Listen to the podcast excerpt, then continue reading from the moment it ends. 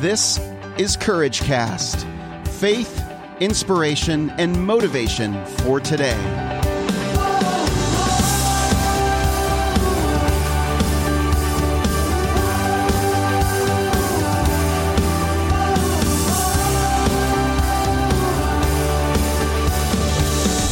Well, hey, everybody, this is Eric Nordhoff, and you're listening to the Courage Cast. I am in my car where I do my best thinking as usual, and I wanted to share something that I believe is a truth in my life, and I'm sure it is in yours as well. It's just something to think about um, as you kind of go about your day. For a very long time, I've not been aware of something. I've not been aware that I am very self critical. I, I shouldn't say that I've not been aware. I've, I've certainly been aware at times about how critical I am. But in one particular area, I have been very critical. Um, one of the things about me that you may know or need to know or want to know is that I am uh, actually pretty creative. I, I, think creatively, and I love to create ideas, uh, and I like to bring them to life uh, in the online marketing space. I, particularly lately, I'm very curious about how to market courses and how to create courses that are beneficial and of high value to other people.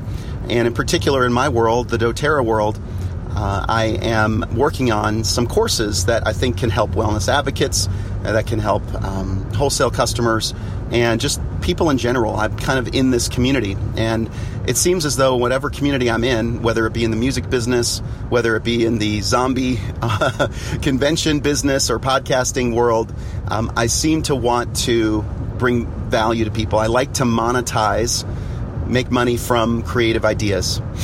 That is my passion. And uh, for a very long time, I have gone to a certain level, I've taken it to a certain point, and then I get very self critical and I don't move forward with the idea because it's not perfect. It's not the way that I want it to be. It's not my ideal self. For some reason, it's a reflection my creative idea and the monetization of my ideas are a reflection of myself, or that's the way I perceive them. Instead, what I've begun to realize and what I've begun to be aware of is that by me not doing that idea, I am not giving other people the opportunity to find value. I'm not giving value to other people. I'm withholding that part of me, or I'm only taking it to a certain place because I begin to shoot myself down. It's really a form of self protection. Oh, I don't want to be perceived as, I don't want to come out with this product or this idea or this course because, oh gosh, that's not going to be a very good reflection on me. And I don't want to receive any criticism, so I will just back away and not pursue it. Uh, that has been very, that has been very much the conversation that I've just recently become aware of. So what what I'm doing for 2018 is I am not going to listen to that voice nearly as much. As much as possible, I'm going to be aware of that voice in my life, that voice that tears me down and um, uh, stops me from giving people an opportunity to really find value in things, in the thing that I'm creating. Because what I've realized is when I do come out with it, it's not perfect. The the few things that I have released and put out there into the world, um, they haven't been perfect at all including this podcast, including the Courage Cast. But I'm doing it because I feel value. I, I, know I'm giving value to you, but I still stop at a certain point. I still have a certain level where I will stop or withhold something. And I guess my point is why would I do that when I know that so many people, why would I keep people from experiencing breakthrough or gaining confidence um, only because it protects me. That is a mistake, and I've lived far too long with that kind of thinking. I've even gone so far as to not promote things when they are released actively and loudly because of what I think people will say or what I believe they will criticize me for. Now, how much have I missed out uh, on learning something just to protect myself? Can anyone relate to what I'm saying? Do you do things in order to avoid getting hurt, in order to avoid um, experiencing some pain or experiencing some feedback that might not be positive from one or two people, you know what? I've realized that why would I let a few voices quiet me and keep me from speaking to the major majority of people?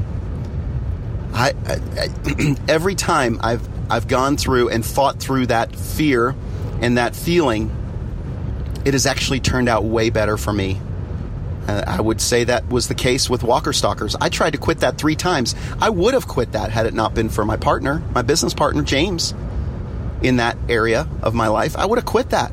And what would that have done? At that time, we probably couldn't have kept going. At that time, it was just a podcast. What if I had quit the podcast? What if that had happened? Hundreds of thousands of people would not have the kind of experiences, would not get to experience meeting their favorite celebrities. I would not have been able to put millions of smiles on people's faces, or uh, it wouldn't be a result of me, but I would have denied millions of smiles from getting on people's faces, you know, to experience that joy. And, and honestly, for the people that come to these conventions, it is life changing in many cases. These are people that they look up to. These are these are actors that they they follow and that they admire. And I give these actors an opportunity every single convention to speak directly to their fans. And it's a vehicle for those fans and those actors to connect. So there's so much joy, there's so much um, benefit, there's so much value that I'm I would be denying people if I didn't create the things and follow through with creating the things that uh, that I, that are in my heart and that I believe God gives me to to procreate, to create, and to to steward.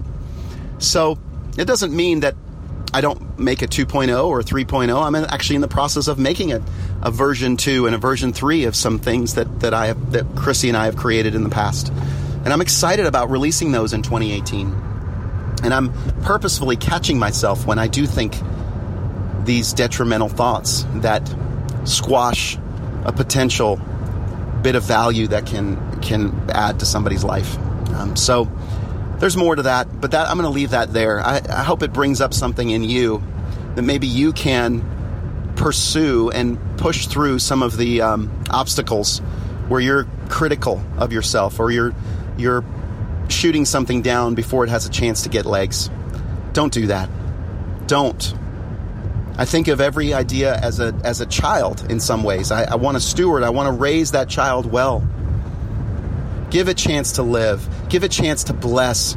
Give it a chance to to bring value and life and breakthrough and all things that are good in this life to others. Don't deny them that. So, friends, I hope this is meaning to you. I hope this gives you some courage to step in to your calling and your vision and your crazy idea and stop being critical of it, but pursue it, nurture it, raise it up. That's it for me, friends. I'm Eric Nordhoff, and I'll be back again, I'm sure, hopefully, God willing, on another episode of the Courage Cast.